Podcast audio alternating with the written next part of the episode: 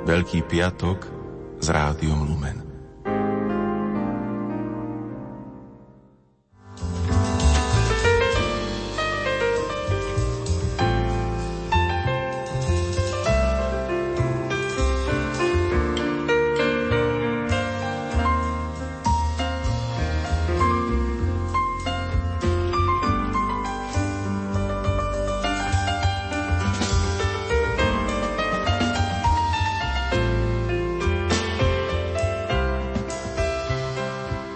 Prvé počutie by príbeh Gorana Čurkoviča mohol znieť ako skladačka do dejín utrpenia, ktoré vidíme všade naokolo. Svedectvo, ktoré vám ponúkame z Rádia Lumen, je však pravým opakom. Skôr potvrdzuje známe Ježišovo podobenstvo o márnotratnom synovi. To, čo sa bude niesť celým príbehom v nasledujúcich 90 minútach, bude neviditeľné Božie milosrdenstvo. Započúvajte sa do príbehu bývalého narkomana, zlodeja, neúspešného samovraha Gorana Čurkoviča, ktorý svoj život radikálne zmenil v Medžugorí. Tlmočí Petra Jánska, technicky spolupracuje Peter Ondrejka, hudbu vybrala Diana Rauchová a od mikrofónu pozdravuje Mária Trubíniová.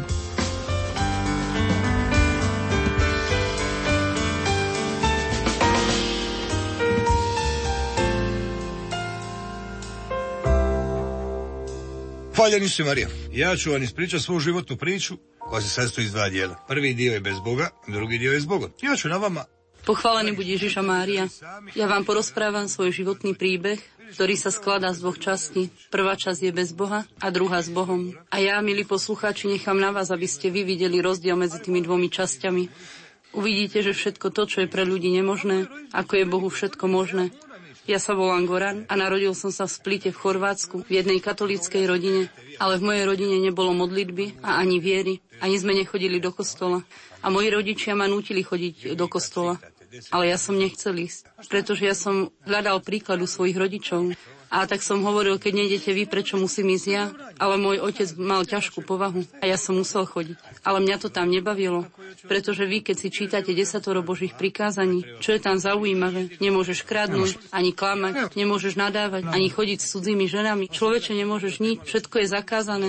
A ja som tak rozmýšľal, počkaj, a to čo je za život? To nie je život pre chlapca, ktorý chce objaviť svet. Je to život pre jednu starú babičku, ktorá má skoro zomrieť a jediné, čo jej ostáva, je modliť sa. Ja som bol presvedčený, že som tam nič nezískal. Moja sestra zahynula, keď mala 4 roky. Padla z 5. poschodia.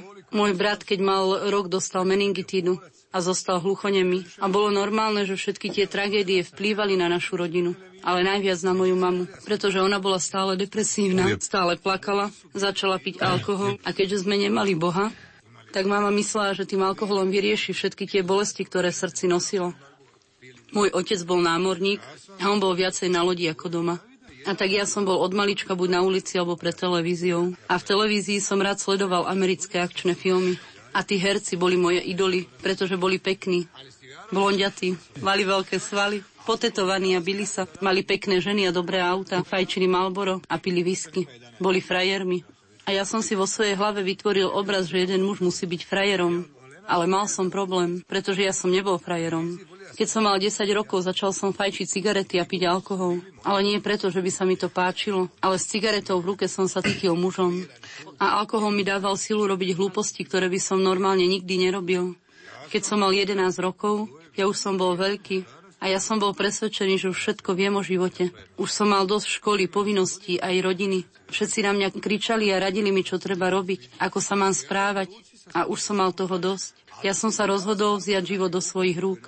Utiekol som z domu do druhého mesta, tam som vykradol jednu predajňu. Chytila ma policia a zatvorili ma. A môjmu otcovi volali, aby na druhý deň prišiel po mňa. Ale mňa tam otec tri dní nechal, pretože logicky rozmýšľal, ak ma tam čím dlhšie nechá, ja sa zľaknem a ja sa možno zmením. Vzťah medzi mojim otcom a mnou, ja neviem, či sa to dá nazvať vzťahom. Môj otec je dobrý človek, ale môj otec mal problém, lebo nevedel komunikovať.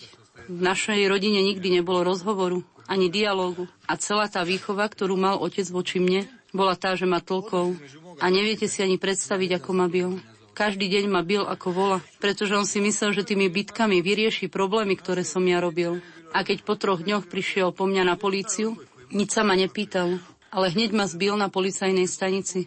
Tak ako som vtedy dostal, museli prísť policajti, aby ma pred ním bránili. A potom ma dve a pol hodiny v autobuse bil. Keď som mal 13 rokov, zomrela mi mama. A vtedy som upadol do depresie, pretože ja som nikdy neprejavil svojej mame lásku. Nikdy som ju neobjal, ani som ju nikdy nepoboskal. Ja som jej nikdy nepovedal, že ju mám rád a ľúbil som ju. Tak normálne ako každé dieťa. Ja som milión razy to gesto lásky voči nej chcel urobiť. Ale nemohol som, pretože ja som mužom a muž nesmie byť citlivý, nesmie ukazovať svoje pocity. Potom je slaboch. A to ma veľmi bolelo, pretože som vedel, že už jej nemôžem tú lásku ukázať. A tak som sa rozhodol zabiť.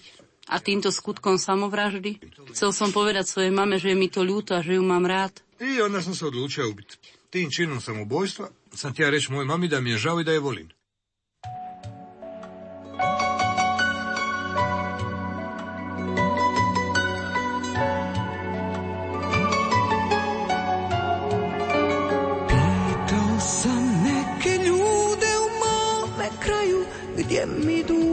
Duša stanuje.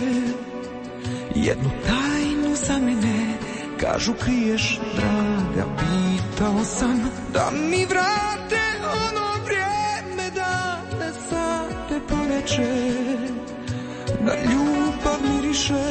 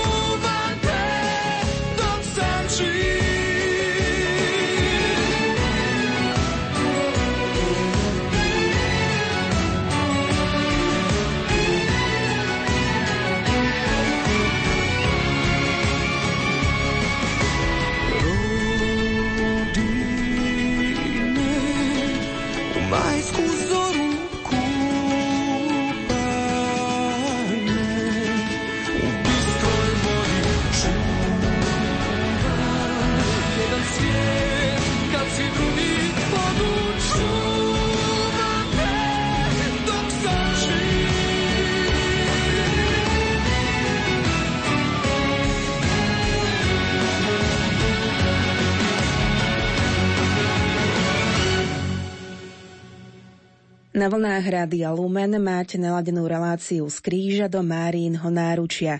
Našim hostom je Goran Čurkovič, ktorý vydáva svedectvo o svojom živote. Jeho príbeh sa dá rozdeliť na dve časti. Život bez Boha a život s Bohom. Tlmočí Petra Jánska. Osam mjeseci kasnije, moj tato se ponovo ženija. I unutar mene se prvi put javlja mržnja. Mržnja prema ocu. O 8 mesiacov neskôr môj otec sa znova oženil. A v mojom vnútri sa poprvý raz prejavila nenávisť. Nenávisť voči otcovi. Ja som nevedel pochopiť, ako mohol po 8 mesiacoch zabudnúť na svoju ženu, na moju mamu. Nenávidel som brata, pretože jemu bolo všetko jedno. A on bol tiež alkoholik. A nenávidel som tú ženu, ktorá prišla k nám domov, aby hrala našu mamu. A na prvé výročie maminej smrti ja som si požičal pištol od jedného priateľa. Bolo to 2.6. v 78. Šiel som domov a sadol som si vedľa otca a chcel som sa s ním začať rozprávať, ale on sa otočil a dal mi facku. Začal na mňa kričať a vyhnal ma do izby. Ja som odišiel do izby, zobral som pištoľ, otočil proti hlave a strelil. Na druhý deň som sa prebudil v nemocnici a počul som tam človeka, ktorý sa s niekým rozprával. A neskôr som pochopil, že to bol lekár. A on hovorí, aha, ten chlapec, ktorého sme včera operovali, operácia sa nepodarila. Gulka zostala v hlave. Nedá sa vybrať. A ten chlapec nebude veľa rokov žiť. A bude mať veľké problémy s hlavou. A o niekoľko dní prišiel na návštevu môj otec s tou druhou mamou. A oni mi tvrdili, že je všetko v poriadku, že je guľka vonku, ale mňa to nezaujímalo. Ja som upadol do ešte väčšej depresie, že som sa nezabil. Mal som 13,5 roka a život pre mňa nič neznamenal. A keď som vyšiel z nemocnice, alkoholom som začal zapíjať rôzne druhy tabletiek. Ja som vždy vyhľadával príležitosť sa so staršími kamarátiť, pretože keď som bol s nimi v spoločnosti, ja som sa cítil starším. Cítil som sa frajerom. Moja generácia ma nebavila. Oni boli deti. Ja som vždy žil pred svojím časom, krok pred... Ja som vždy hľadal slobodu, pretože myslel som, že sloboda je, že idem, kde chcem a robím, čo chcem. Ale na konci som sa stal otrokom a tí moji starší priatelia už fajčili dlhý čas marihuanu a hašiš. A oni ma každý raz nahovárali. Gorane, ty si kretén. Pozri, ako vyzeráš pod alkoholom a tabletkami. Ty nie si normálny. Ty musíš začať fajčiť marihuanu pretože marihuana je prírodná bylinka. Ty keď ju fajčíš, je to lepšie pre tvoje zdravie. Rozvíja sa ti mozog, lepšie spíš, ješ, rozmýšľaš, nie si agresívny, nemáš žiadne problémy, len sa usmievaš. A čo je najdôležitejšie, nie je krízy ani závislosti. A teraz, keď ti každý deň takto hovoria, prišiel okamih, kedy som aj ja začal rozmýšľať. Človeče, možno tá tráva nie je až taká nebezpečná. A rozhodol som sa zapáliť si. Ja som si tak uh, hovoril, ak to raz skúsim, nezabije ma to. Skúsil som a nasledujúcich 10 dní som nefajčil. A počas tých desiatich dní, čo som nefajčil, ja hovorím sám sebe. Gorane, ty si skutočne charakterný človek. 10 dní si nemal potrebu zapaliť si marihuanu. Človeče, tu naozaj nie je žiadna kríza. Všetci klamú, marihuana je dobrá. Po desiatich dňoch som si zapálil opäť a veľmi skoro prišiel deň, kedy som fajčil od rána do večera každý deň. Ale čo sa stalo? Jedného dňa som sa prebudil v nemocnici. Mal som hlavu celú rozbitú a krvavú a lekári mi robili vyšetrenie a na konci mi stanovili diagnózu, že som chorý na epilepsiu typu Grand Mal, ktorá bola vyvolaná alkoholom a trávou. A keď som dostal túto chorobu, ja som upadol do ešte väčšej depresie, lebo ja som sa veľmi hámbil za túto chorobu. A vedel som, že musím zmeniť život, ale nevedel som ako. Môj otec bol stále na lodi môj brat bol opitý od rána do večera a tá druhá mama sa ma bála, lebo ja som bol na ňu agresívny a všetku vinu som dával jej. A tak som opäť dovolil, aby mi pomohli starší priatelia, ktorí ma nahovorili, aby som začal brať heroín. Pretože mi povedali, že heroínom vyrieším všetky svoje problémy, komplexy a strachy. Ja som bol presvedčený, že som na dne, že mi horšie v živote už nemôže byť, že už nemôžem nižšie padnúť. A tak som skúsil aj heroín tom okamihu, keď som skúsil heroín, ten pocit, ktorý ti príde do hlavy, je super. Ale mňa nikdy k heroínu nepritiahla tá eufória. Mňa pritiahlo k heroínu to, že som poprvý raz mohol pozerať ľuďom do očí. Mohol som sa medzi nimi prechádzať, rozprávať sa s nimi a nehambil som sa. Ja som, si... ja som sa skutočne cítil slobodný. Ale mene heroínu nikad nije privukla ta euforija. Heroínu privuklo to da sam prvi mogao ljude gledati u oči, Mogao sam hodati između ljudi, mogao sam razgovarati s ljudima, a ja se nisam stidio. Ja sam se stvarno osjetio slobodan.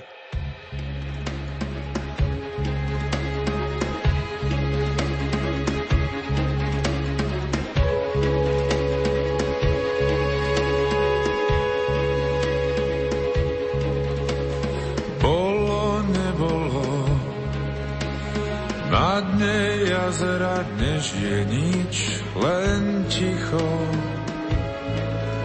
V tme a hlboko sopka už vydýchla na veky, ostalo ticho. Padá vrstva za vrstvou samoty ako nánosy mekého blata a to málo svetla, čo prenikne dole, zasvieti na moje spomienky holé.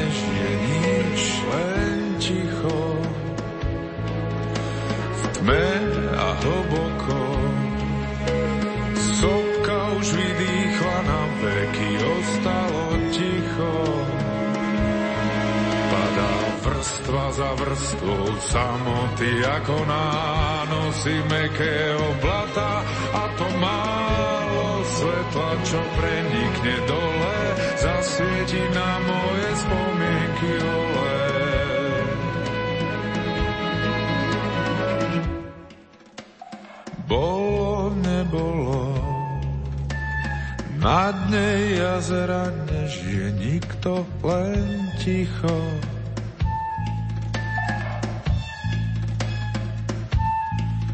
Len ticho.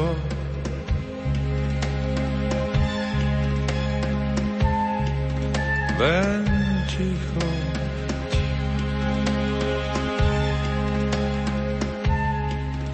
Len ticho. Ticho.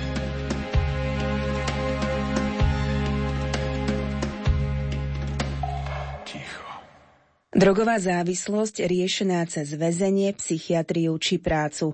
Či to fungovalo aj v Goranovom prípade sa dozviete práve teraz. Na počiatku je bilo dobro. Malo novaca, malo heroína. Kako je vrijeme išlo naprijed, trebalo je sve više novaca i sve više heroína. Na začiatku bolo dobre. Málo peňazí a málo heroínu, ale ako išiel čas napred, bolo potrebné stále viacej peňazí a heroínu. A tak už mi nestačilo kradnúť drobnosti po predajniach. Začal som kradnúť auta, vykrádať domy, byty, reštaurácie, peňaženky. Začal som robiť veci, o ktorých som bol presvedčený, že ich nikdy robiť nebudem. Zamyslite sa nad týmto paradoxom. Môj otec celý život pracoval a bolo normálne, že materiálne veci a peniaze nosil domov. Za jeden mesiac ja som mu všetko pokradol a predal a vtedy ho chytila panika. Jedného dňa som ho našiel v kuchyni za stolom a on bol úbohý žiak celý depresívny a plakal a volá ma Gorane synu, poď sem prosím ťa, ja vidím, že máš veľké problémy. Sadni si a porozprávame sa. Ja ti chcem pomôcť. A ja na ňo pozerám a hovorím, si ty normálny? Ty sa chceš so mnou rozprávať? Drahý môj, ja už ťa čakám 20 rokov, aby sme sa porozprávali. Teraz je neskoro. Ty si ži svoj život a ja budem svoj. Bolo to v 80. rokoch komunizmus a komunisti tvrdili, že v Juhoslávii není droga.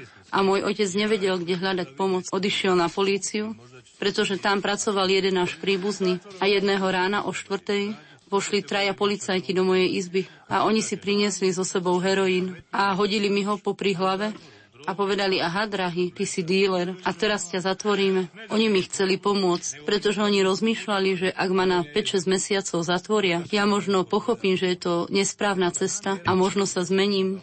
Ale čo sa stalo? Vo vezení ma naučili, ako sa lepšie kradne, ako sa lepšie vymieša droga, aby si jej mal viacej. A keď výjdem von, vyšiel som rozumnejší, než som tam vošiel. A vo vezení drogy, alkohol, tabletky, bolo tam toho viacej ako vonku. A tak mi to nepomohlo, ale ešte mi stokrát pohoršilo. Agónia pokračuje. A otec chodí okolo a hľadá pomoc. A jedného dňa mu jeden dobrý priateľ, môjho otca, povedal mu Marko, tvoj syn Goran je chorý a keď je niekto chorý, kam ide? Ide k lekárovi. Ty musíš Gorana zatvoriť na psychiatriu. Psychiatri sú múdri ľudia, skončili vysoké školy. Ver mi, že nikto iný Goranovi nemôže pomôcť, iba psychiatr. Všetci šťastní, riešenie problému je tu. A začali robiť nátlak, aby som šiel na psychiatriu. Ale ja som nech, čo tam budem robiť. Ale keďže ma začala tlačiť súd, aj polícia, na konci som musel. A dva dní predtým, než som mal skončiť na psychiatrii, ja som všetko zorganizoval. A u nás v Splite je psychiatria na prízemí. A tak som ja pekne tam mal svoju posteľ, srandoval som s pacientami, lekári mi dávali tabletky a moji priatelia každý deň prichádzali a cez okno mi hádzali drogu a alkohol a mne bolo super. Bol som ako na dovolenke. A jedného večera som v pyžame utiekol na diskotéku. Tam som sa opil a oni zavolali políciu a vrátili ma naspäť. A lekári ma mali plné zuby. Nevedeli, čo so mnou robiť. A tak ma vyhodili. Druhá šanca nič. Ešte horšie a v dome každý deň polícia a prvá pomoc. A do celej tejto situácie bol ešte môj brat opitý každý deň. A môj otec sa nechcel zmieriť so situáciou. Chcel mi ponúknuť ešte jednu šancu a na novo hľadá okolo pomoc. A jedného dňa mu ďalší druhý priateľ môjho otca povedal mu Marko, ja už dlho rozmýšľam nad tvojim problémom. Ty musíš Goranovi nájsť prácu. Logické rozmýšľanie opäť. Bude musieť každé ráno vstávať a bude Goran pracovať 8 hodín a unaví sa. Bude pracovať s normálnymi ľuďmi a krok za krokom Goran sa zmení. Všetci šťastní, riešenie problému. A tak na mňa začali tlačiť, aby som šiel pracovať. Pre mňa bolo ľahšie kradnúť ako pracovať. Ale keďže prešlo dosť času, oni videli, že nechcem, Celá rodina sa dala dokopy a postavili ma pred múr. Povedali mi, počúvaj, už ťa máme dosť, buď ideš pracovať, alebo na ulicu. My ťa už doma držať viacej nechceme. Matka moja, čo teraz? Nechce sa mi pracovať, ale ani žiť na ulici sa mi nechce. A keď prišiel čas, že som si musel vybrať medzi dvomi zlami, normálne, že som si vybral menšie zlo. Ja hovorím, čo budem, idem pracovať. A môj otec mi našiel prácu vo firme, kde on pracoval. Bolo to jedno veľké skladisko kde bolo všetko na lode a pre námorníkov. A tam pracovali všetko priatelia môjho otca. A oni hovorili môjmu otcovi, Mark, neboj sa, nestaraj sa o nič, len ho priveď. My ho aj smlátime, ak bude treba. Aj ho zviažeme. Dáme mu toľko práce, že sa mu bude z uší pariť. On bude dobrý a ja som začal pracovať. A veľmi skoro sa ukázalo, že to bola najväčšia chyba, ktorú urobil môj otec. Bo ja som vykradol pol skladiska. Predal som všetko, čo sa dalo predať. Popožičiaval som si kopec peňazí a nikomu som nič nevrátil. Jedného dňa som si od šéfa pýtal peniaze, aby mi požičal, ale nevrátil som mu ani tie predtým. On začal na mňa kričať a ja som zobral nôž a začal som ho naháňať nožom po skladisku. A oni na konci videli, že nie som normálny, že mi nemôžu pomôcť a vyhodili ma von. A to už bol koniec. A on počal na mene vikať. Kričať. A ja uzda nož, pa ga nagáňa nožom poslediš. Ja bi na kraju vidjeli da nisam normalna, da mi ne mogu pomoć i normalno izbacili me vani.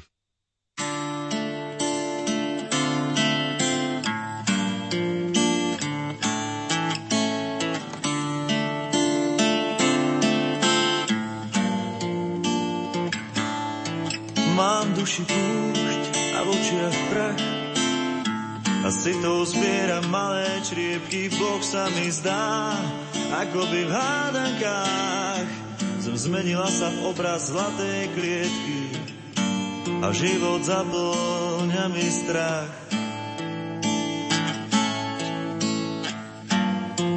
Život zaplňa mi strach.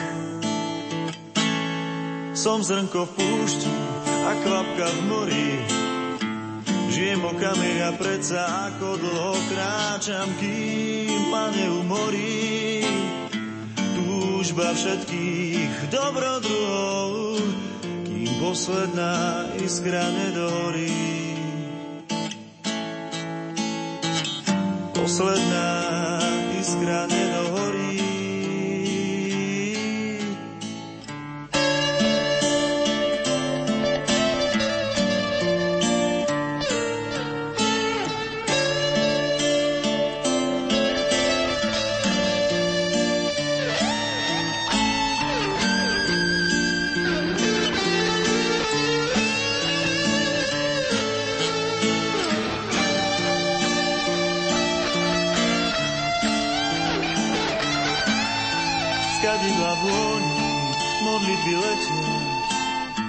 Za všetky kliatby, aké kedy boli od pracu z duší, hromady smetia. Nech si každý svoju cestu zvolí, sám svoju cestu zvolí. Sám svoju cestu zvolí. Zomieraš iný, ako si prišiel. Si plný spomienok a vášní, túžiš ísť hore a stále vyššie. Prosím ťa, Bože, moje svetlo zažni, nech si svoju cestu zvolí.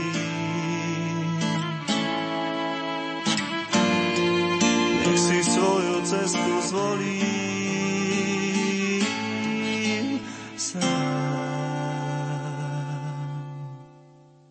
Jednog dana dolazi kući pijan u krizi, tražen od oca novaca. Odme udraja šakom počeli se tuć, ali kako moj otac ima 120 kila, vidje da ću dobri dobre batine, ja uzme nož i ubodem ga nožom u stomak. Jedného dňa som prišiel domov opitý a v kríze a pýtam od otca peniaze. On ma udrel pesťou a začali sme sa byť. Ale keďže môj otec má 120 kg, ja som videl, že dostanem dobrú bitku. A ja som zobral nôž a bodol som ho nožom do žalúdka. Neho odviezli do nemocnice a mňa do väzenia. A ja som bol nahnevaný. On je predsa vinný. Prečo mi nedal peniaze? Keby mi dal peniaze, ja by som šiel drogovať a nič by sa nestalo. A keď ma pustili z väzenia, bez najmenších výčitiek svedomia, ja som sa chcel vrátiť domov ako by sa nič nestalo. Ja keď tak dnes rozmýšľam, to je niečo najhoršie, čo sa môže niekomu stať, že už nemáš svedomie. Ja som sa chcel vrátiť domov, ako by sa nič nestalo. Prišiel som domov, zvoním na dvere, ale dvere zatvorené. A môj otec mi spoza dverí hovorí, počúvaj, synku, ty si si medzi rodinou a ulicou vybral ulicu. Nech sa páči, že si na ulici so svojimi priateľmi a jedného dňa, keď sa rozhodneš byť človekom, príď a my ti pomôžeme. V tom okamihu všetka tá nenávisť, ktorú ja som mal voči svojej rodine, skočilo to miliónkrát viac, lebo ja som nedokázal pochopiť, ako sa on opovážil mňa vyhodiť z domu. A tak som oplul dvere, začal som kričať, nadávať a kliať a povedal som, zmizni ty aj tvoj dom, odchádzam a nikdy viac ma neuvidíš. Otočil som sa a odišiel. 9 rokov som žil na ulici ako bezdomovec. Počas tých 9 rokov ani neviem, čo by som vám povedal. To bolo hrozné. A ja, keď dnes rozmýšľam nad svojou minulosťou, ja nemôžem si vybrať ani jeden jediný deň, ktorý bol normálny. Keď máš peniaze a drogu, máš aj priateľov. Ale prišiel som do toho bodu, že hoci som mal peniaze a drogu, nikto so mnou nechcel byť. Tak hrozne som vyzeral a nenormálne som sa správal. A ten posledný čas na ulici. Vo mne sa začali prejavovať nejaké abnormálne strachy. Ja vám to neviem opísať. Bolo to na zbláznenie, ale to bol strach zo všetkého. A v tých okamihoch ma ani jedna droga, ani jedna tabletka nedokázala upokojiť. Jediné, čo ma vedelo upokojiť, bola moja vlastná krv. Vtedy som sa rezal, alebo som si prázdnou injekciou vyťahoval svoju krv a tú svoju krv som pil a to mi dávalo nejaký duševný pokoj. A posledný raz, keď ma zatvorili, videli, že nie som normálny, tak mi do väzenia vodili neuropsychiatra a ja som s ním robil rozhovory a on mi na konci dal diagnózu, že som chorý na schizofréniu a tak ma poslali odpikávací trest do blázninca. A keď som tam prišiel, hneď som dostal terapie pre svoje choroby a po nejakom čase som sa upokojil. A jedného rána ja sedím za stolom a pozerám takto po svojom oddelení a myslím si, človeče, čo ja tu robím? Ja som obyčajný narkoman a ja som skončil na oddelení, kde všetko boli vrahovia. Prečo? Ja som vo vezení čakal na prevoz na psychiatriu, ale problém bol v tom, že už v Chorvátsku začala vojna a prvé miesto, ktoré sa uvoľnilo, bolo tam a tak ma poslali tam a ja tak rozmýšľam, človeče, ja tu nemôžem zostať. Ja musím utiecť. Oni ma za dva dní zabijú. A tak som snímal situáciu a keď sa mi ukázala príležitosť, ukradol som peniaze svojmu kolegovi, pacientovi a podarilo sa mi utiecť. A normálne, že som si vytvoril v hlave plán pre svoju budúcnosť. Vrátim sa do Splitu a budem trocha drogovať, prihlásim sa do vojny a Chorvátsko zvíťazí a ja budem slobodný. Také jednoduché.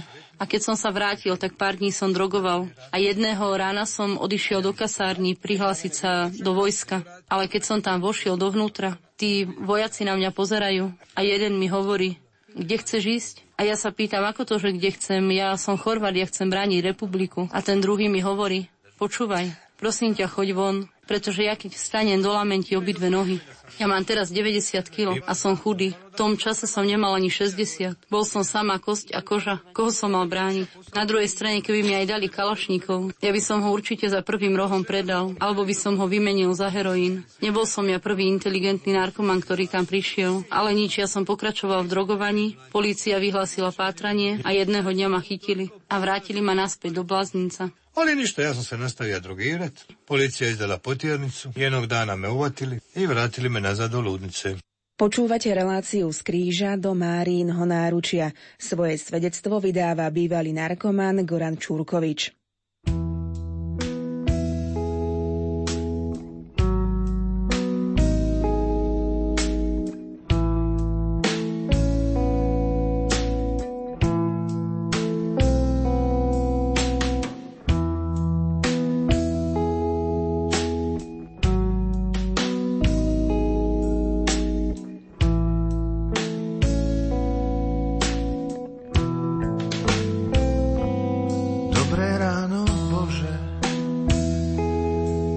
Sa dnes máš?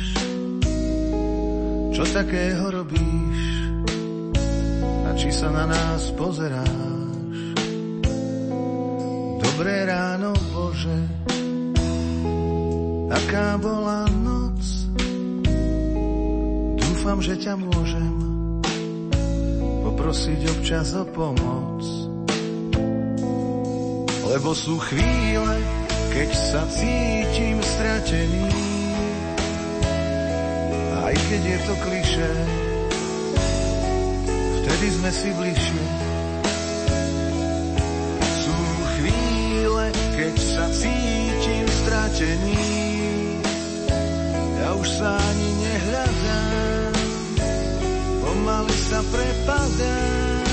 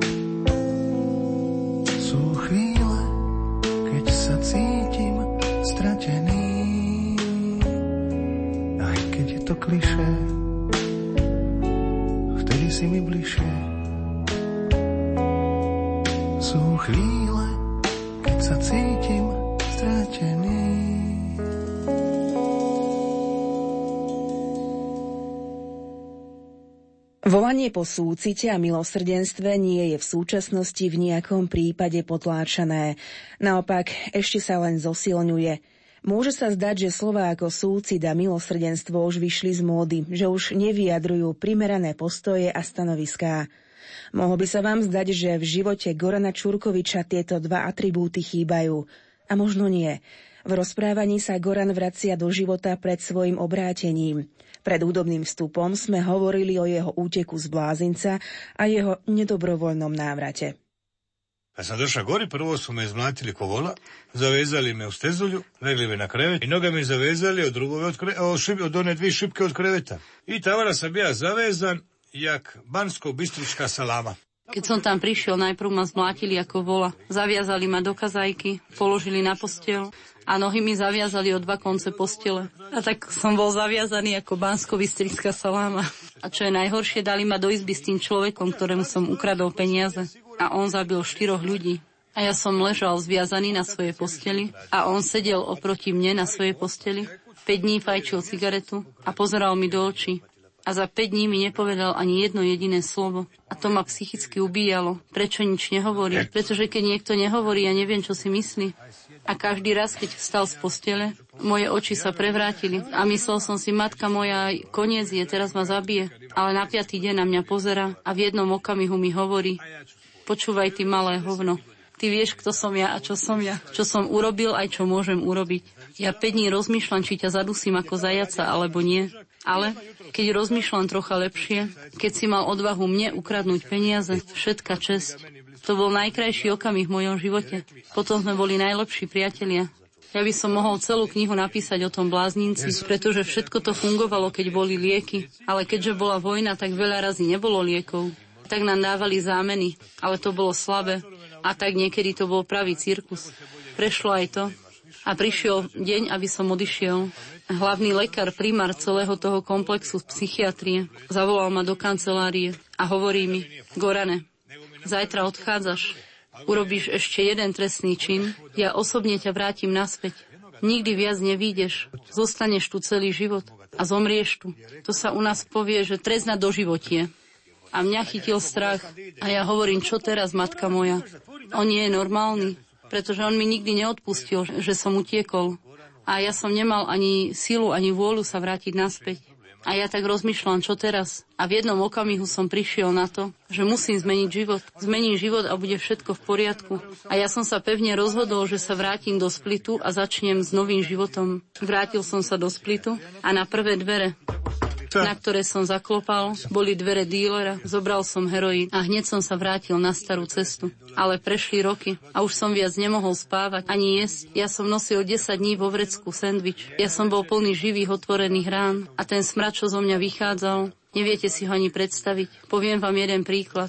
Keď som vošiel do mestského autobusu, na ďalšej zastávke, všetci tiekli von, taký smrad to bol. Veľa razy som sedel taký schúlený na múriku a ľudia okolo mňa prechádzali, pozerali na mňa a pluli na mňa. Bili ma pestiami, kopali ma, kričali, že ma treba zabiť, pretože ja som otravou pre deti, ale mne bolo všetko jedno, či plúli alebo nie, tlkli alebo nie. Ja som len očakával okamih, kedy zomriem, pretože život bol pre mňa utrpenie a smrť bola pre mňa záchrana. Veľa razy som vypil litre vodky, krabičku tabletiek a ešte som sa bodol heroínom. A ja som bol niekoľko dní v bezvedomí v lese, veľa razy, ale každý raz som sa prebudil. Jedného dňa som sa po niekoľkých dňoch prebudil a ja som mal ústa plné drobných mušiek.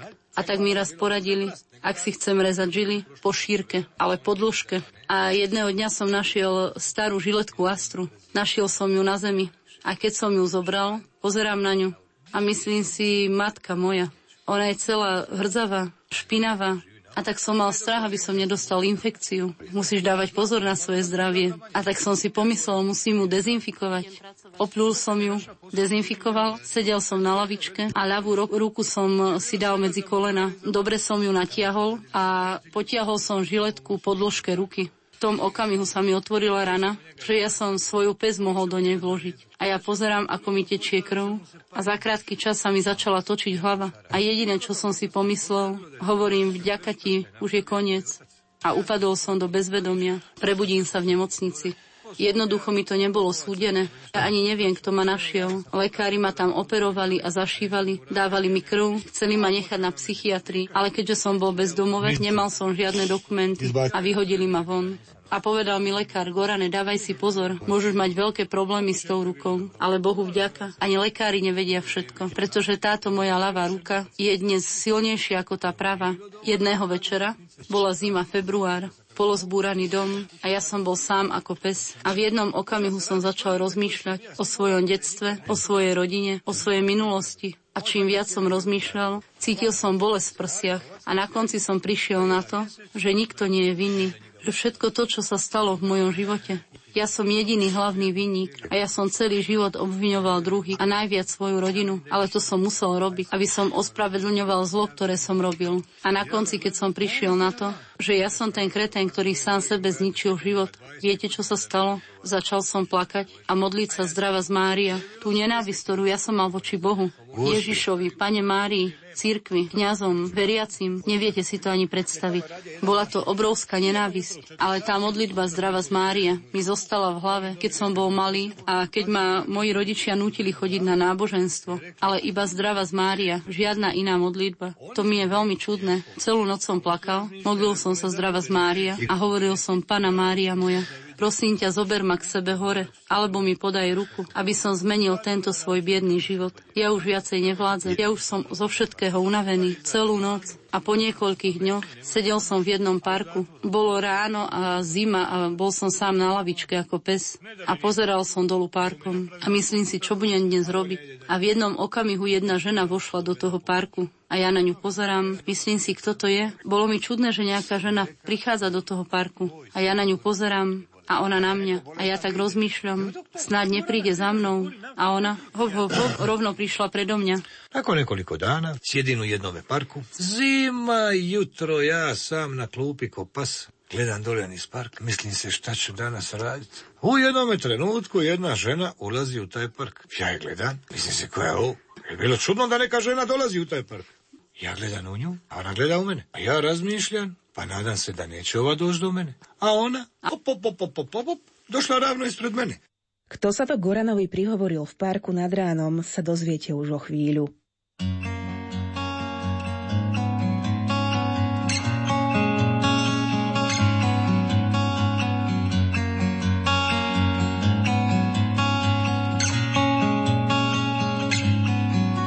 Tvoja dobrota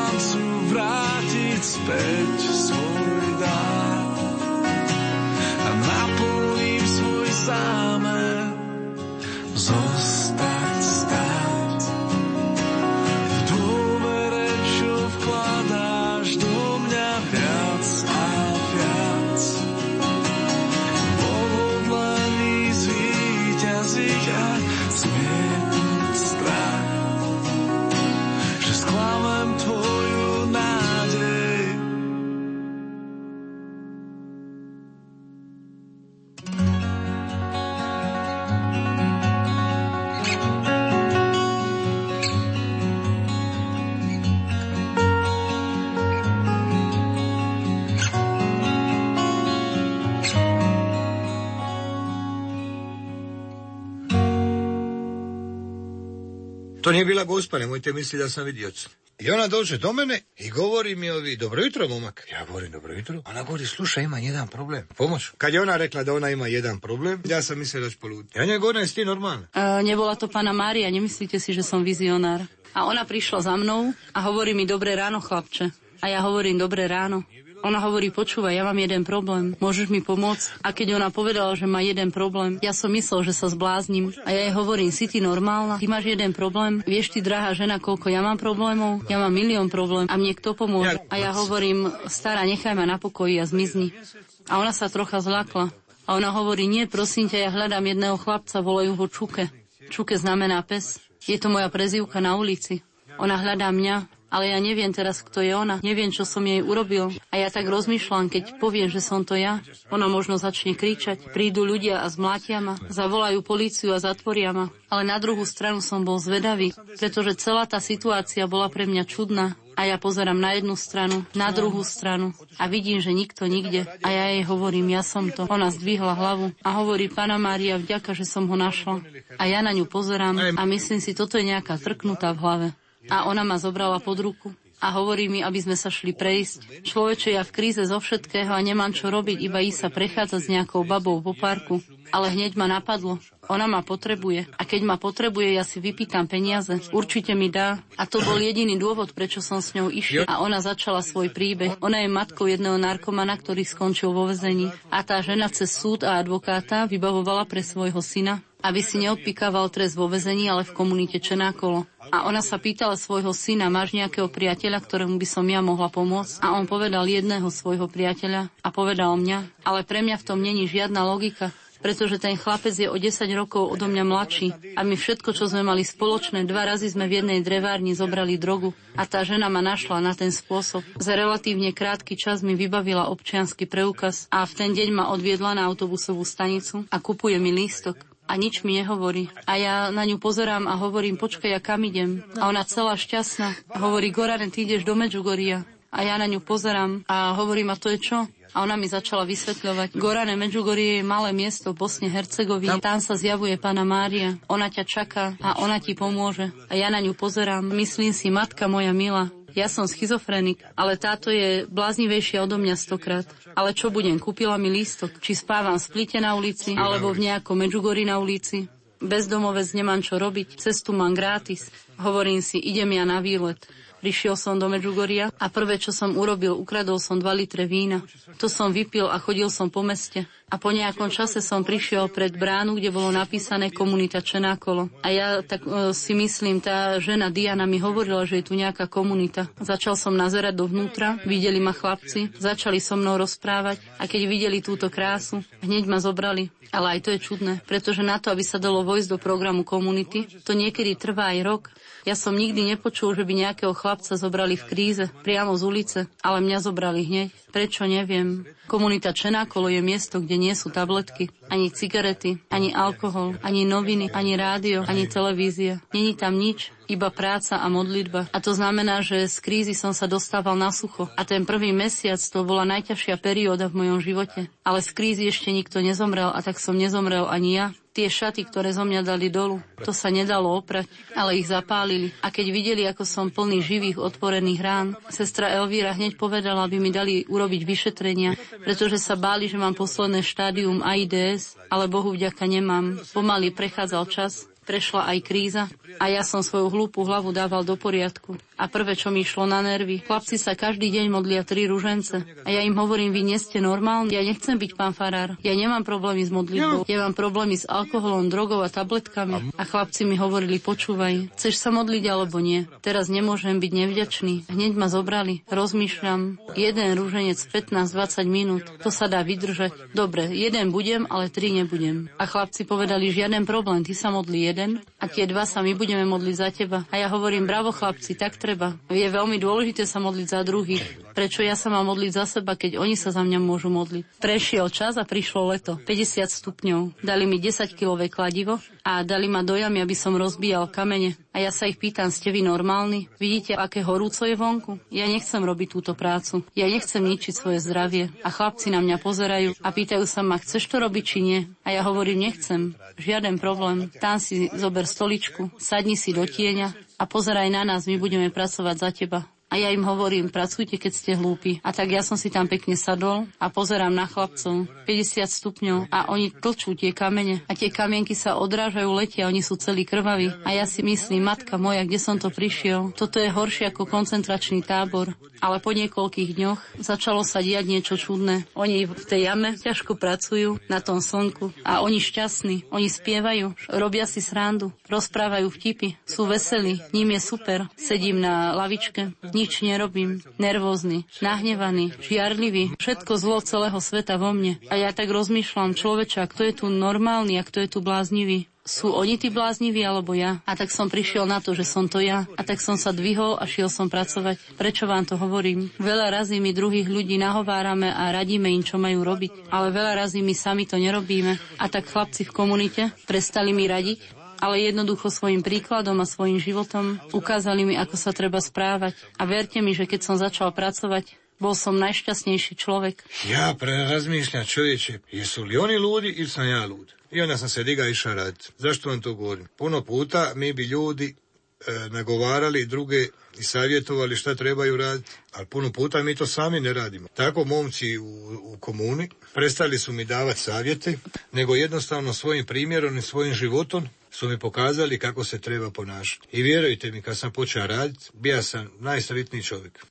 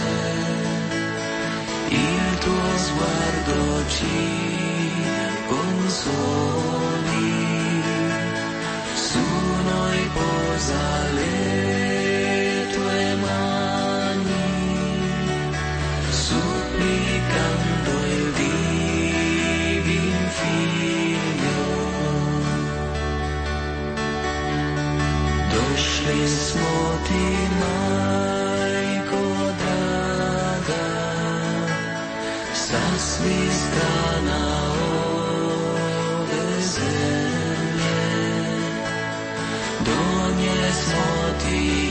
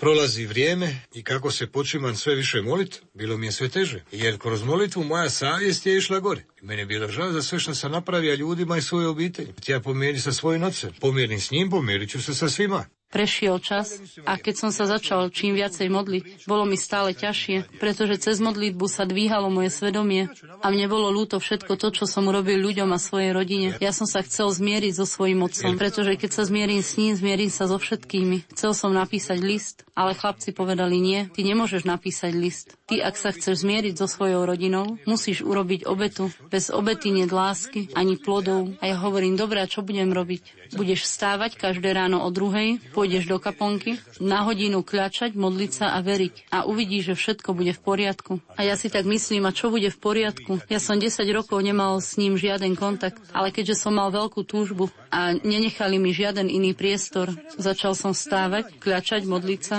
ale neveril som. Ja som bol presvedčený, že skôr zomriem, ako by sa môj otec chcel so mnou zmieriť. Ale v hlave mi stále kričal jeden hlas. Začni sa modliť, pokračuj modli- v modlitbe. Uvidíš, že to bude dobre. Kým druhá strana mi hovorila, nič z toho nebude, sa s tebou nezmierí, on ťa nenávidí a neprešiel ani mesiac. Prišiel za mnou jeden chlapec. Hovorí mi, Gorane, prosím ťa, poď, prišli nejakí putníci z Chorvátska. Ukáž im trocha komunitu. A ja hovorím, dobre, bolo mi to trocha čudné, pretože nikdy som nešiel sa rozprávať s putníkmi. Prišiel som tam, otvoril som dvere na jedálni a prvú hlavu, ktorú vidím, vidím svojho otca. To by byl najtežší trenutak u mome životu. Bol to najťažší okamih v mojom živote. Ja som hneď spustil hlavu. Ten pocit hámby a viny vám ani nedokážem opísať. Nemal som odvahu dvihnúť oči a pozrieť sa na ňo. Tak som sa hámbil. A on ubožiak videl, že mi je ťažko. Prišiel za mnou, objal ma a začal plakať. Potom som ja jeho objal, začal som aj ja plakať. Celý deň my sme iba plakali, nič sme nehovorili. Ja som ani nevedel, čo mu mám povedať. Mal som mu povedať, že budem dobrý. Na druhej strane nemohol som ho žiadať ani o odpustenie. Ja som nebol presvedčený, či sa mi podarí byť normálnym. A ja som celý život klamal. A ja som poprvý raz chcel byť voči nemu úprimný. Nechcel som mu dávať falošnú nádej. Jediné, keď odchádzal, povedal som mu, počúvaj, ty tu nemôžeš nič, ale na druhú stranu jednu vec môžeš, ak chceš. A on hovorí, a čo synu? Pozri sa, keď sa vrátiš domov, skús poprosiť svoju ženu, aby ste sa začali za mňa modliť, za moje obrať a ona mňa pozera a hovorí, synku, my už sa dlhé roky za teba modlíme, čo si ty myslíš? A ja dnes, keď tak rozmýšľam, každý z nás si musí prejsť krížovú cestu. A všetko sa to malo stať, aby sa modlitba a viera znova vrátili do mojej rodiny. To stretnutie mi dalo iba silu, aby som pokračoval. Bol som 4 roky v komunite a vtedy som sa rozhodol odísť. Prvi put sam ti ja bio pošten prema njemu. Nisam mu ti ja dao lažnu nadu. Jedino kad je odlazija, reka sam mu slušaj, ti ne ništa. Ali na drugu stranu možeš jednu stvar ako hoćeš. A on govori, a šta sine? Ja govorim, vidi, kad se vratiš kući, aj probaj zamolit svoju ženu, se počnete za mene moliti, za moje obraćenje. Mene gleda i govori, sinko, pa mi se već dugo godina za tebe molim. A šta ti misliš? Ja danas kada razmišljam, svake treba proći od nas križni put, sve se to trebalo dogoditi, da se molitva i vjera ponovo vrate u moju obitelj. Odpustenie, seba zrieknutie sa, život. To sú témy, ktoré otvárame v relácii z kríža do Márínho náručia, ktorú počúvate na vlnách Rádia Lumen. My tu budeme aj po pesničke.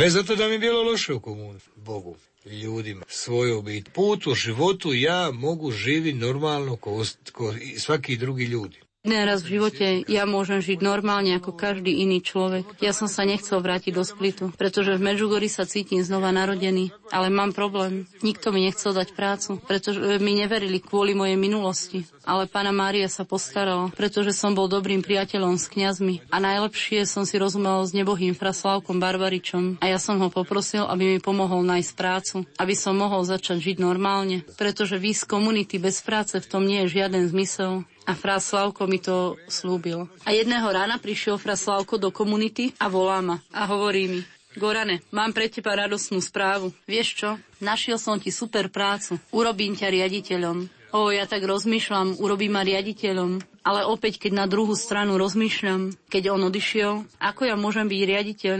Ja som obyčajný narkoman a on je kňaz, nesmie klamať. A tak som pochopil, že si určite robí srandu. Ale riaditeľ určite znamená nejaká dobrá práca. Nechal som komunitu, prišiel som na farský úrad, našiel som Fraslavka a hovorím, oče, tu som, čo budem robiť? A ona mňa pozera a hovorí mi, budeš čistiť záchody? Čo si myslel, čo budeš robiť? A ja hovorím, matka moja milá, riaditeľ záchodov, aká vážna práca, ale bol som šťastný, pretože mám prácu a pomaly môžem začať žiť normálne. V Medžugorji za kostolom je komplex záchodov, pre putníkov a tam je okolo 40 kabín a tam je práce cez hlavu a mne bolo super. Ja som tam čistil, umýval, spieval, modlil som sa, spoznával som sa s ľuďmi, bolo super ale iba jeden čas. Ako išiel čas napred, ja som začal byť každý deň stále viac a viac nervózny, pretože som pracoval každý deň od rána od 7.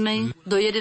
večera, niekedy aj do polnoci. Ja som nemal ani jednu jedinú minútu slobodnú. Raňajky, obed, večera. Reholné sestry mi všetko nosili na záchod. Teraz na jednu stranu to bolo dobre, pretože ja som dostával plat, ale nemal som čas zmárniť peniaze. Ja som si mohol všetky peniaze odložiť Záchod som nemusel platiť, mal som gratis, lebo som bol riaditeľ. Na tejto strane to bolo dobre, ale na druhú stranu ja som si chcel nájsť dievča. A ako si mám nájsť dievča, keď som celý deň na záchode? To znamená, že mi nič iné nezostávalo, iba hľadať si lásku svojho života na záchode. Keď sa vojde na záchody, hneď oproti ceste bola moja riaditeľská kancelária a tam ja som mal svoje okienko. A ja som cez to okienko len pozeral na dievčata. Mňa nezaujímalo, kto bude platiť a kto nie. Ja som len na dievčata pozeral. Pársky úrad so mnou bankrotoval a videl som veľa pekných dievčat. A jedného dňa vošlo jedno mladé dievča a okolo mňa prešla a v tom okamihu, keď ona blízko mňa prešla, cez mňa prešla jedna horúčosť, ktorú vám neviem opísať. A v tom okamihu, keď ona prešla, ja som vedel, že ona bude moja žena. Vy mi môžete veriť alebo neveriť. Uvidíte vy. U tome trenutku kad ona prošla, ja sam zna da će ona biti moja žena. Vi mi možete vjerovati, te mi ne vjerovati. Vidite vi. Goran nepoznal ani jej meno, ani kde býva. Bol to problém, ktorý nevedel vyriešiť. Ostávalo sa mu len pomodliť. A to pomohlo. Goran postúpil, začal zametať ulice Medžugoria a svoju ženu života nielen našiel, spoznal, ale miloval ju každý deň viac a viac. Katka bola Češka, o 13 rokov mladšia od neho, nikdy nemala chlapca a uvažovala o vstupe do rehole. A to bola výzva. Meni svi govorili ti nisi normalan. Pogledaj se kako izgledaš. Pa čovječe ti uopće nisi ozdravija. Ti moraš se pomiriti s tim da ćeš cijeli život živi sam. Ali ja sam znao da će ona biti moja.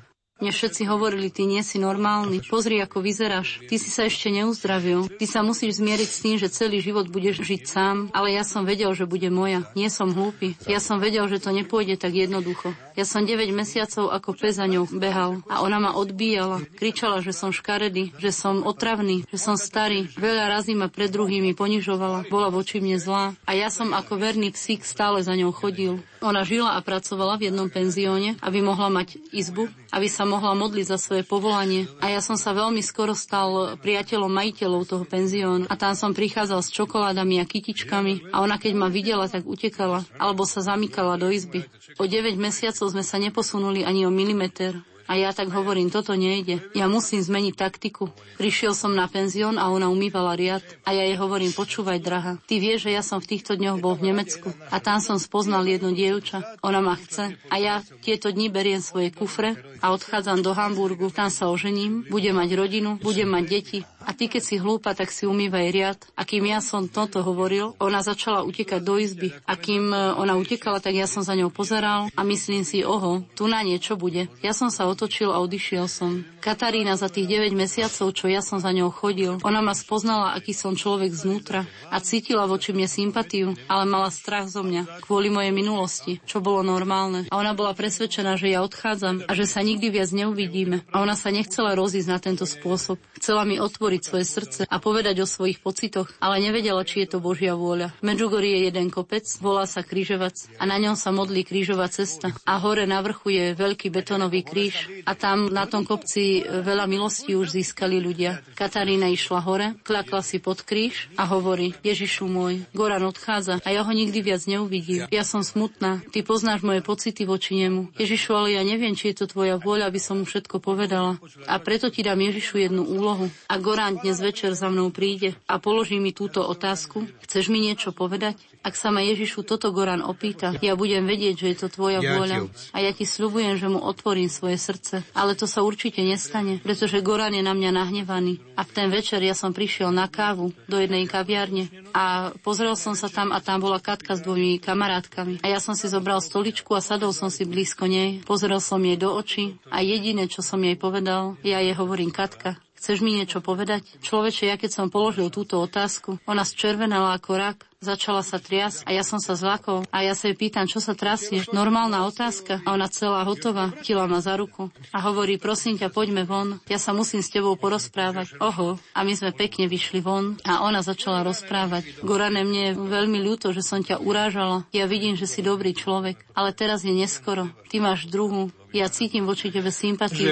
Prajem ti všetko najlepšie v živote. A ona hovorí a hovorí a hovorí. A ja som sedel na stoličke so zatvorenými očami, prekrížené ruky, ako pán farár. A po nejakej hodine e, pýtam sa jej, drahá, si už hotová? Hovorím jej, počúvaj, to dievča v Nemecku mňa vôbec nezaujíma. My sme sa poznali 5 dní, ona si ma chcela vziať. Je to normálne? A ja jej hovorím, nechajme mi to dievča v Nemecku. Ale miláčku, hovorím jej, ideme to skúsiť ja a ty, ale ona sa zľakla, pretože bola presvedčená, že odchádzam. A ona kričí nie, nie, nie. A ja áno, áno, áno. A ja som pocítil situáciu, že môžem zvíťaziť. A bol som taký otravný a taký neunavný, že ma nemala srdce odbiť. A na konci mi hovorí, tak dobre, tak to skúsime. Ale hneď mi dala podmienky. Žiaden sex, nemôžeš ma poboskať ani na líce. A ani za ruku ma nemôžeš chytiť. Do svadby ak bude svadba. A ja hovorím, dobre, ideme. 15 mesiacov sme boli takto spolu. A ja som každú chvíľu hovoril, Katka, ideme sa zobrať. Ja mám roky, chcem mať rodinu a deti. Ja chcem žiť normálne ako druhí ľudia. A ona stále pomaly, Pomaly, Goránku, kam sa ponáhľaš? Drahý môj, ty keď sa ponáhľaš, s tebou nie je niečo v poriadku. Po 15 mesiacoch už som mal toho vyše hlavy. A ja jej hovorím, počúvaj, dnes mi dáš odpoveď, či sa chceš vydať alebo nie. Ak nechceš, nevadí. Ale ty si chod svojou cestou a ja pôjdem svojou. Ja s tebou nechcem chodiť okolo 10 rokov. Ja viem, kto som ja a čo som ja a čo som si vo svojom živote vybral. A ty, ak mi neveríš, nehnevaj sa, ale to nie je môj problém. Ja chcem dnes odpoveď. A Katka hotová. Ali ti ideš svojim putem, ja idu svojom. Neću ja s tebom hodat okolo 10 godina. Ja s tebou nechcem chodiť okolo 10 rokov. I ako meni ne vjeruješ, oprosti, to nije moj problem. I Katka u komi.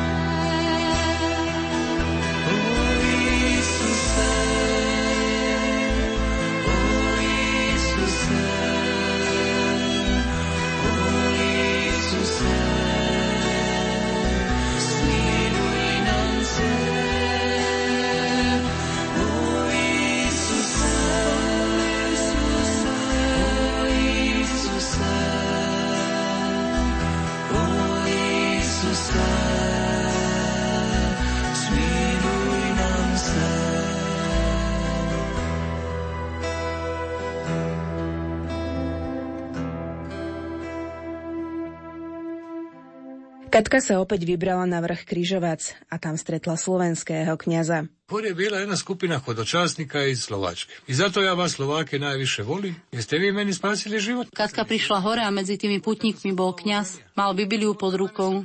Katka prišla za ním a hovorí mu, oče, prosím vás, mohli by ste mi požičať tú Bibliu? A on na ňu pozerá a pýta sa, na čo? A jedna pani zo skupiny začala kričať, oče, požičajte dievčaťu Bibliu. Určite potrebuje cez tú Bibliu. Na čo sa jej to pýtate? A kňaz sa pýta, je to pravda? A Katka hovorí, áno, kľakni si. Ona si klakla, on dvihol ruky a začal sa nad ňou modliť. Požehnal ju a požičal jej Bibliu. Katka si klakla pod kríž a hovorí, Ježišu môj, čo mám robiť? Dnes musím dať Goranovi odpoveď. On sa chce ženiť, ale ja sa bojím. Čo ak začne drogovať, alebo začne piť alkohol, čo ak ma začne byť? Ja si ho musím zjať na celý život. Drahý môj Ježišu, ja neviem, či je manželstvo moja cesta, či je to moje povolanie. Gorán chce ostať žiť v Medžugori celý život, ale ja tu nikoho nepoznám. Modlila sa, modlila a modlila a na konci so zatvorenými očami otvorila Bibliu. A kde jej padli oči, to si prečítala. A tam bolo napísané, zostaň kde si, toto je tvoja cesta, neboj sa, ja som s tebou. To znamená, pekne tam bolo napísané, vydaj sa za Gorana. Také jednoduché, ale nie. Opäť problémy. A prečo problémy? Ja vám poviem prečo problémy za to, že Katka je žena. Vy ženy sa teraz nehnevajte na mňa, ale vy vždy komplikujete jednoduché veci. Tam bolo všetko napísané a ona opäť nebola presvedčená. Zatvorila Bibliu kňazovi a začala schádzať, skrižovať sa. Po nejakých 20 krokoch v jednom okamihu sa otočila a pozerá na toho kňaza a v tom okamihu si spomenula. A teraz počúvajte to, keď mala Katka 11,5 roka zo severných Čiech, z Českej Líp, išla na Moravu do Ihlavy, prázdniny ku svojej bab a jedno ráno išla so starou babkou na Svetú Omšu. Svetú Omšu slúžil mladý kňaz a keď skončila Svetá Omša, tak ten mladý kňaz vyšiel spoza oltára, prišiel za ňou a povedal jej, dievčatko, kľakni si, ja sa budem modliť za tvoju budúcu cestu, za tvoje povolanie v živote. Ja ťa budem stále sprevádzať vo svojich modlitbách. Katka si kľakla, Okay, on dvihol ruky a modlil sa nad ňou. 12 rokov ho nikdy viac nevidela. A ten kňaz, ktorý bol na krížovac, ktorý sa nad ňou modlil a požičal jej Bibliu, bol ten istý kňaz. A v tom okamihu bola Katka presvedčená, že si ma môže bez problémov vziať. Je to otec Dušan Mesík a on je teraz v Čeríne pri Banskej Bystrici. Zobrali sme sa 3.6. v roku 2000. Máme 14,5 ročnú Luciu, Lukáš má 12, Anna má 9, Marko 5, a malý Janiček má 15 mesiacov. A tak, moji drahí poslucháči, keď niekto povie, že sa nedá, verte mi, s modlitbou, s Bohom, s Panou Máriou, všetko sa dá. Len my všetci musíme prejsť krížovou cestou, aby sme prišli ku svetlu. Nikdy nestrácajte nádej ani modlitbu. Prečo vám to hovorím? Tá moja druhá mama, ktorú ja som chcel dva razy zabiť, tá žena 9 rokov, čo som ja žil na ulici, každý mesiac platila svetú omšu za moje obrátenie. Nikdy sa neunavila a nikdy neprestala vo mňa veriť. A ona nie je moja mama. A všetku tú lásku, ktorú som nedával svojej mame, teraz dávam jej. Môj otec je ešte živý, má 83 rokov, ale vyzerá lepšie ako ja a máme dobrý vzťah. Môj brat už dlhé roky nepije alkohol a jeho žena je takisto hluchonemá, ale majú dve dospelé céry. Jedna je už vydatá, ale céry sú zdravé. A tak sa všetko zmenilo v našej rodine. Tak ako nás zlo zničilo, tak nás dalo dokopy dobro.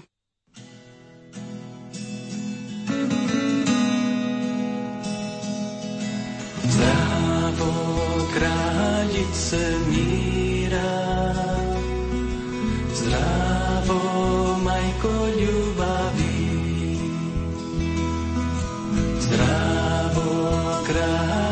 kráľice míra, zdravo majko zdravo, zdravo,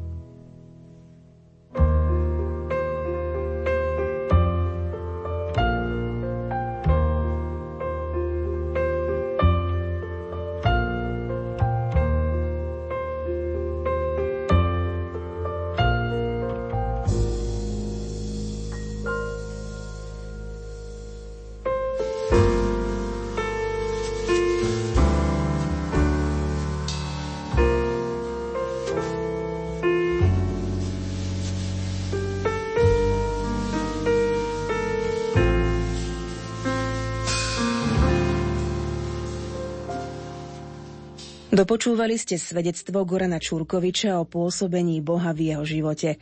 Tlmočila Petra Jánska. Za vašu pozornosť vám ďakujú technik Peter Ondrejka, Diana Rauchová a redaktorka Mária Trubíniová.